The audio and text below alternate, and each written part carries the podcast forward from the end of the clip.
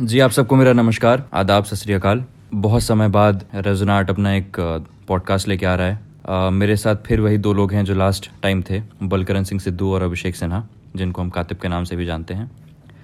आखिरी पॉडकास्ट में हमने आपको अपनी कुछ कविताएँ सुनाई थी कुछ गज़लें सुनाई थी कुछ नज़में सुनाई थी पर आपको हमने बताया था कि हम अ, हमने एक प्लेटफॉर्म स्टार्ट किया है जिसका नाम रेजोनाट है। हमारी कविता शैली क्या है और रेजोनाट क्या करना चाहता है? आज काफ़ी समय बाद हमने एक बीच में कोशिश की कि हम एक पॉडकास्ट निकाले लेकिन कुछ अ, कुछ लोग अपने पारिवारिक कार्यों में व्यस्त थे कुछ लोग अपने दाम्पत्य जीवन में व्यस्त थे और कुछ लोग किसी न किसी चीज़ में व्यस्त थे तो वो नहीं हो पाया। लेकिन आज हमने ये सोचा कि एक पॉडकास्ट निकाला जाए। आप सबसे बात की जाए क्योंकि काफ़ी समय हो गया है उसके लिए हम क्षमा प्रार्थी हैं कि हम काफ़ी अंतराल के बाद आप सामने आए हैं और आपसे बात कर रहे हैं। तो ये बात हम शुरू करें। उससे पहले मैं आपको बता दूँ कि रजनाट ने पिछले पॉडकास्ट लेके अभी तक क्या किया है। जैसे हमने अपने आपको आखिरी जो पॉडकास्ट हुआ था, उसमें बताया था कि हमने एक ओपन माइक ऑर्गेनाइज कराया था और उसके बाद हम दूसरा कराने वाले थे, जिसका हमने न्योता आपको दिया था पॉडकास्ट के थ्रू उसके बाद हमने एक ओपन माइक कराया, उसके बाद हमारा एक और ओपन माइक हुआ है। बीच में पंद्रह दिसंबर को एक फीचर्ड शो हुआ था जो रेजोनाट ने कराया था कू क्लब में। बहुत ही सफलता हासिल हुई थी हमें उस शो में। ओपन माइक से हमने जो कुछ चुनिंदा लोगों को चुना था, उसमें से एक अरिचिता राय उन्होंने अपनी कविताओं की प्रस्तुति दी थी। और उसके अलावा रेजोनाट के तीन चार लोग थे। अ, मैंने अ, उस इवेंट को होस्ट किया था और हमने राकेश तिवारी साहब को बुलाया था। वाह, वाह, वाह, वाह, वाह। हाँ जी। राकेश तिवारी साहब आए थे और महक जांगड़ा भी आई थी। तो ये दो हमारे बाहर के परफॉर्मर्स थे और और बाकी जो थे वो रेजोनाट के थे और ओपन माइक से थे। तो काफ़ी सफलता हासिल हुई हमें। काफ़ी अच्छा शो गया फुल हाउस था। लोगों ने बहुत प्यार दिया बहुत मोहब्बत दी बहुत सहारा दिया हमें। मैं आपको एक टोकना चाहता हूँ कि हाँ। प्यार और मोहब्बत तो आजकल आपको काफ़ी मिल रही है तो जी बलकन भाई आई थिंक मैं इसका एक आपको बैकग्राउंड दे दूँ जो बलकन कहना चाह रहे हैं। एक तो हमारा जो शो हुआ था वो बहुत अच्छा था। तो जिन्होंने वहाँ पे परफॉर्म किया वहाँ पे जो लोग थे वो खुश थे हमारे हमारी प्रस्तुति से हमारी गज़लों से नज़मों से। दूसरा रेजोनाट ने अपने वीडियोस निकालना यूट्यूब पे फेसबुक पे इंस्टाग्राम पे स्टार्ट कर दिया है। रेजोनाट का पहला वीडियो जो फीचर्ड शो के द्वारा निकला था वो अर्जिता राय का था। अर्जिता राय ने अपनी एक कविता जिसका नाम कहो है उसको सुनाया था और उसकी हमने रिकॉर्डिंग की थी और वो रेजोनाट के प्लेटफॉर्म पे यूट्यूब चैनल पे हमने रिलीज़ किया। आप सभी लोगों का काफ़ी बहुत प्यार मिला है। बहुत आपने उसको सराहा है उस कविता को। और मैं कहूँगा भी आप और सराहिए क्योंकि वो बहुत ही अच्छी कविता लिखी उन्होंने। अ, अरिजिता के बाद मेरा एक मेरी गज़ल है उसकी मुझे पाने की। वो भी निकली। वाह वाह वाह वो करीब हमने कल या परसों बलकन भाई निकाली होगा हाँ, लेकिन जो परसों उसको, निकाली है। उसको तुम्हें पाने की जो चाहत है वो नादानी क्यों है? मुझे ये बताइए पहले। सबसे पहले मैं यही जानना चाहता हूँ। जो मिसरा है मिसरा सबसे इम्पोर्टेंट है पहले शेर का। हाँ जी वो बहुत वो समझना चाहता हूँ मैं बिकॉज़ मैंने वो गज़ल कितनी बार सुन चुका हूँ मैं वीडियो भी कितनी बार देख चुका हूँ। लेकिन जब तक हम उसकी जड़ तक नहीं पहुँचेंगे तो कैसे समझेंगे कि कवि कहना क्या चाहता है? बलकर भाई देखिए ज़िंदगी ऐसी चल रही है कि कभी बहुत ही ज़्यादा उतार आ रहे हैं कभी बहुत ही ज़्यादा चढ़ाव आ रहे हैं। तो ये जो गज़ल है ये चढ़ाव की गज़ल है उतार की गज़ल नहीं है। तो अगर आप इसके पहले दो मिसरे देखेंगे और पहला शेर देखेंगे तो उसमें मैंने कहा है कि उसकी मुझे पाने की ये नादानी कैसी है आ, और वो लड़की क्या बताऊँ मेरी दीवानी कैसी है।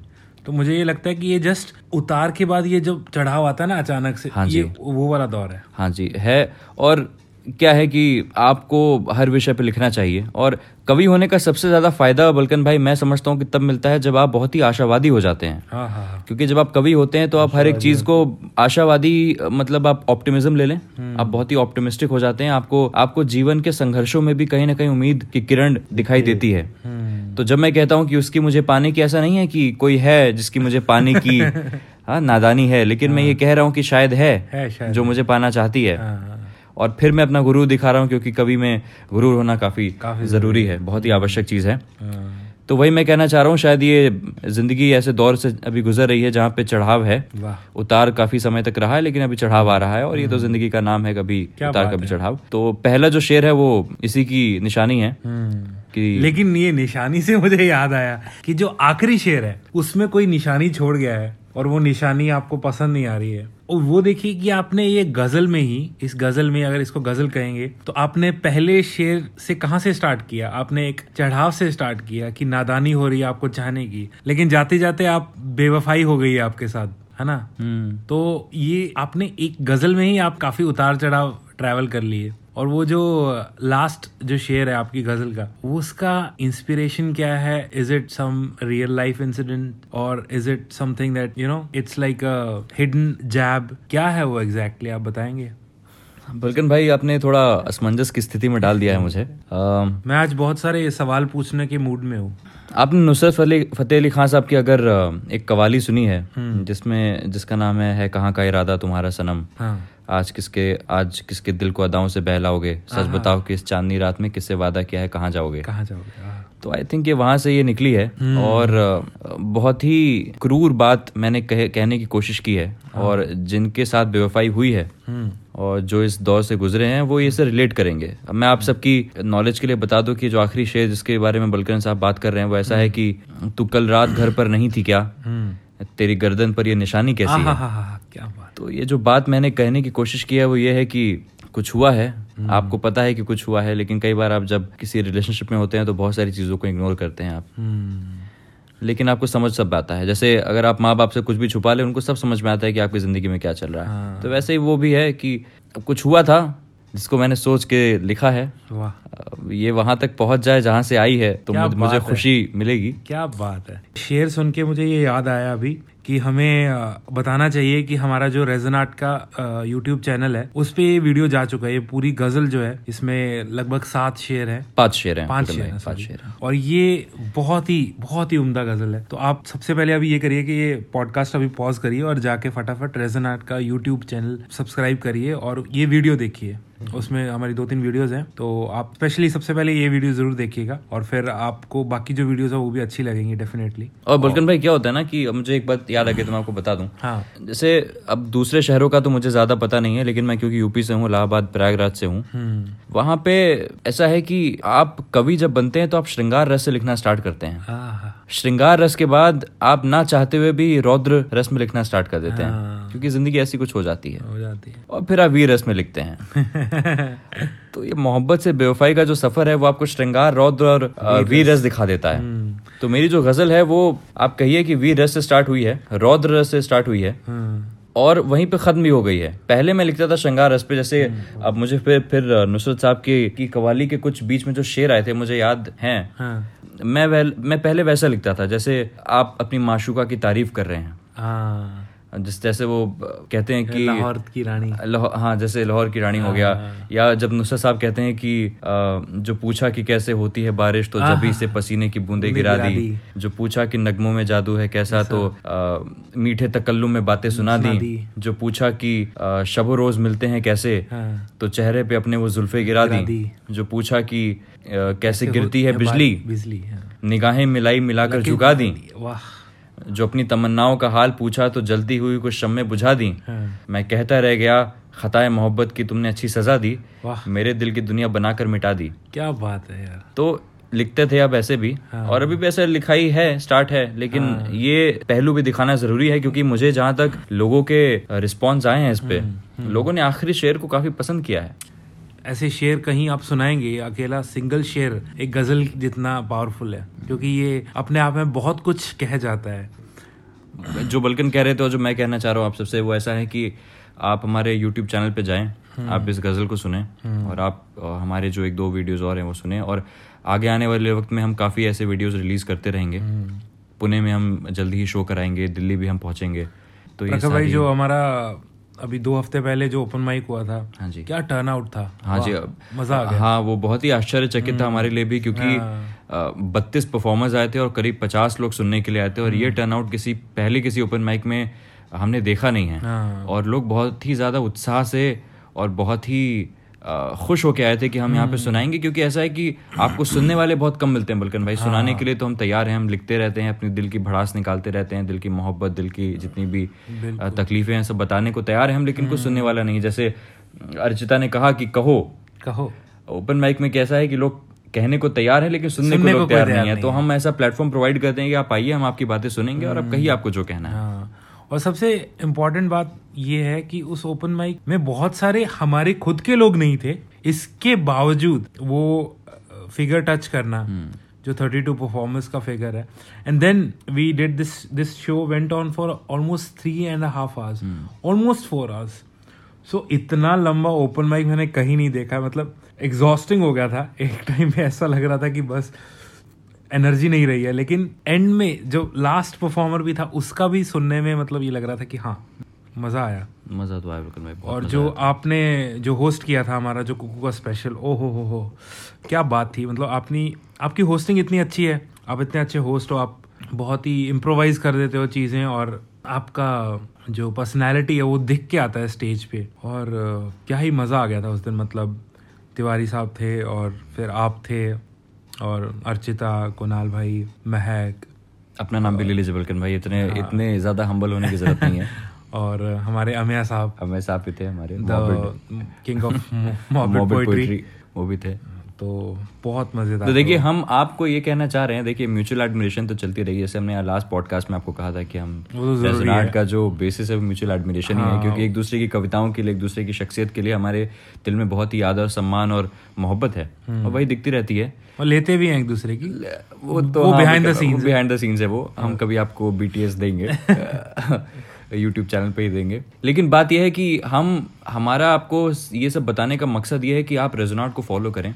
आप रेजोनाट की वीडियोस देखें आप हमारे इंस्टाग्राम चैनल को फॉलो करें आप हम्म। फेसबुक पेज को फॉलो करें क्योंकि देखिए क्या है कि जो कविता लिखने का और कविता कहने का जो एक प्रोसेस होता है वो एक एक खाना बनाने जैसा एक आप किसी आप किसी सब्ज़ी को खरीद के जब खाना बनाते हैं उसको परोसते हैं वैसा प्रोसेस होता है। हाँ तो क्या होता है कि आप बाज़ार जाते हैं आप अच्छी सब्ज़ियाँ खरीदते हैं और अच्छी सब्ज़ियाँ खरीद के हम्म। आप खाना बनाते हैं हम्म। और खाना बनाने के बाद आप परोसते हैं। हम्म।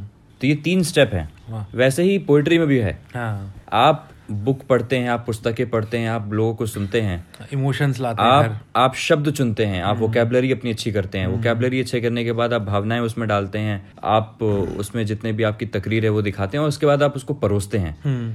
तो रेजोनार्ट में जो आपको वीडियोस दिखेंगे जो रेजोनार्ट के आपको प्रोडक्ट्स मिलेंगे जो मार्केट में आएँगे हाँ। वो ऐसे होंगे कि आपको बिल्कुल बना बनाया खाना अच्छा स्वादिष्ट खाना आपको परोसा जाएगा। क्या बात बाज़ार में बहुत ऐसे कहना नहीं चाहिए लेकिन ज़रूरी भी है कहना Fast food। कि बहुत ज़्यादा जंक फ़ूड आजकल मिला हुआ है। हाँ। बहुत ज़्यादा जंक फ़ूड मिल रहा है और कई बार ऐसा होता है कि हमारी जो ये जनरेशन है उसको वैसे भी सैलड्स खाने का और हाफ़ बॉइल्ड चीज़ें खाने का बहुत शौक है। हाँ। आप वो शौक रखिए क्योंकि आपकी हो सकता है कि आपकी सेहत के लिए वो ज़्यादा लाभदायक हो हम्म। लेकिन पोइट्री में ऐसा ना करें। पोइट्री में जो आप बिल्कुल पका पकाया खाएँ। हाँ जी बिल्कुल। बहुत सारे ऐसे लोग हैं जो बिना पकाए परोस रहे हैं और उसको खा रहे हैं। हाँ। आप ऐसा ना करें। बिल्कुल। आप बिल्कुल पका पकाया खाना खाएँ और आपको पका पकाया खाना कहाँ मिलेगा ये मैं और दूसरों की गारंटी तो नहीं ले सकता लेकिन रजनाट की मैं पर्सनल गारंटी ले सकता हूँ। बिल्कुल मिलेगा यहाँ पे।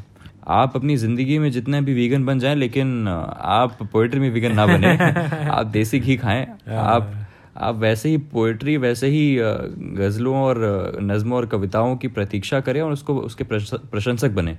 ज़्यादा ज्ञान हो गया है बल्कन भाई हमें ऐसा लग रहा है ज़्यादा, क्या ज्ञान बांट दिया है लेकिन ज़रूरी है थोड़ा बहुत कहना। अब हमको प्लेटफॉर्म मिला है तो ये कहना ज़रूरी है। और कुछ आप कहना चाहेंगे बल्कन भाई? प्रखर भाई काफ़ी लंबी बातें कर ली हैं हमने और काफ़ी बड़ी बड़ी हमने तीर चला दिए हैं यहाँ पे काफ़ी बड़े बड़े तीर चला दिए गए हैं। लेकिन मैं यही कहना चाहता हूँ कि मुझे बहुत अच्छा लगता है मतलब हम किसी ओपन माइक में जाते हैं या हम खुद ऑर्गेनाइज कराते हैं हमें कहीं ना कहीं कोई नया हीरा मिल जाता है कुछ कोई हीरा मिल जाता है कोई पन्ना मिल जाता है कुछ कोई मोती मिल जाता है।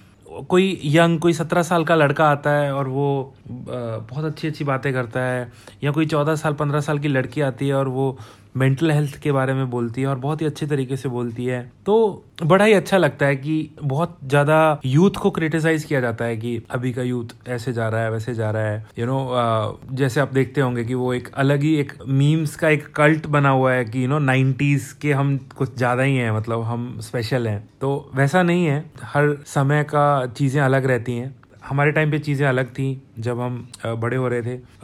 जो 80s के, जो किड्स होंगे, उनके लिए अलग रही होंगी, उससे पहले अलग रहा होगा। अभी वालों के लिए, बच्चों के लिए अलग है। चैलेंजेस अलग हैं, लेकिन आई थिंक हर टाइप की चीज़ें होती हैं। बहुत सारे अच्छे राइटर्स आ रहे हैं। यंग एज पे लोग लिख रहे हैं और बहुत अच्छा मेच्योर तरीके से लिख रहे हैं, जो कि बहुत अच्छा लगता है। और वो, ये सब जब आप इन्वॉल्व होते हो पोइट्री में तो तभी मिल, आपको ये सुनने और देखने को मिलता है।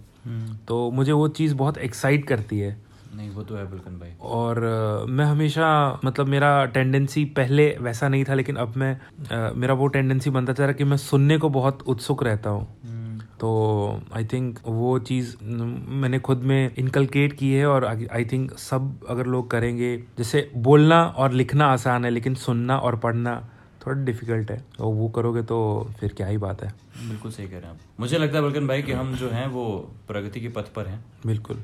और हमसे मेरा मतलब है हिंदी उर्दू कविताएँ सुनने वाले लोग कहने वाले लोग और बहुत सारी नेगेटिव चीज़ें हैं लेकिन बहुत सारी पॉजिटिव तो चीज़ें भी हैं उससे ज़्यादा पॉजिटिव चीज़ें ज़्यादा पॉजिटिव चीज़ें हैं पहलू नज़र का फ़र्क है। और बस इसीलिए रेजोनाट हम लेके आए हैं और क्योंकि आपको ये ये एक प्लेटफॉर्म देगा जहाँ आप अपनी बातें व्यक्त कर पाएँगे।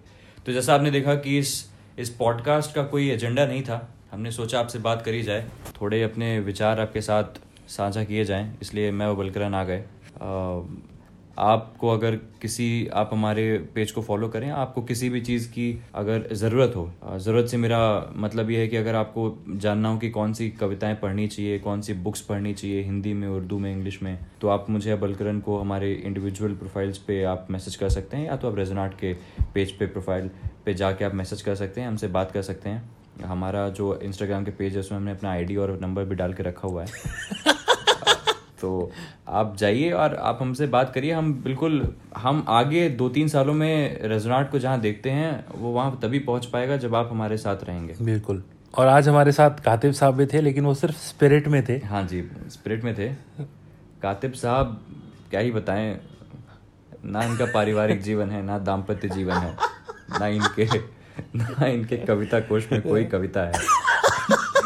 लेकिन ये इतने ज़्यादा थक जाते हैं। दिन खत्म होते होते तो समझ नहीं आता है कि कातिब साहब जो अपनी जितनी ऊर्जा है वो कहाँ पे व्यय कर रहे हैं। अब ये तो आप नेक्स्ट पॉडकास्ट में शायद हम कातिब साहब को खींच के ले और उनसे पूछें कि साहब ये जितनी आप ऊर्जा, आपकी जो खर्च हो रही है वो कहाँ हो रही है। तो शायद हमें इसका जवाब मिलेगा। चलिए वर्कन भाई बिल्कुल। आई थिंक हमने बहुत ज़्यादा बातें कर ली। और- बहुत लोगों को हमने समझा दिया। आप इसको ऐसा कोई लेक्चर मत लीजिएगा भाषण मत लीजिएगा। ये दिल की बातें हैं जो करना ज़रूरी हैं। बकचोदियाँ तो चलती रहती हैं। आपने लास्ट पॉडकास्ट में देखा होगा कि हम कितने अगर आप चाहें तो हम आप, आपके साथ आधे घंटे सिर्फ़ मज़ाक कर सकते हैं। हमारे पास वो भी कंटेंट है। लेकिन कभी कभी सीरियस बात करना ज़रूरी है। तो वही हम आज कर रहे थे। और भाई आप इसको आप इसको समाप्त कर सकते हैं। और मैं चाहूँगा कि आप हमारे Instagram handle Reasonart double underscore पर जाइए हमें फॉलो कीजिए हमारा यूट्यूब चैनल फेसबुक चैनल हर जगह हम रेजन रेजनाट नेम से मिलेंगे। और हमें सपोर्ट कीजिए क्योंकि सपोर्ट की हमें ज़्यादा ज़रूरत है। और एंड तक बने रहने के लिए शुक्रिया। हाँ हमारी बातें सुनने के लिए हमें झेलने के लिए शुक्रिया। और वीडियोस देखना ना भूलें। बिल्कुल। और फिर मिलेंगे और मिलते रहेंगे। बस वही मुझे वो शेर याद आ गया बल्कि भाई की चरागों को अपनी आँखों में रोशन रखना बड़ी दूर तक अंधेरी रात होगी। मुसाफिर है हम भी मुसाफिर हो तुम भी। हाँ। किसी मोड़ पर फिर मुलाकात हो वाह क्या तो अगले। अगले पॉडकास्ट बहुत ही बेहतरीन। आपसे विदा लेते हैं। बिल्कुल। नमस्कार आदाब सत श्रीकाल शब्बा खैर। शब्बा खैर। Good night.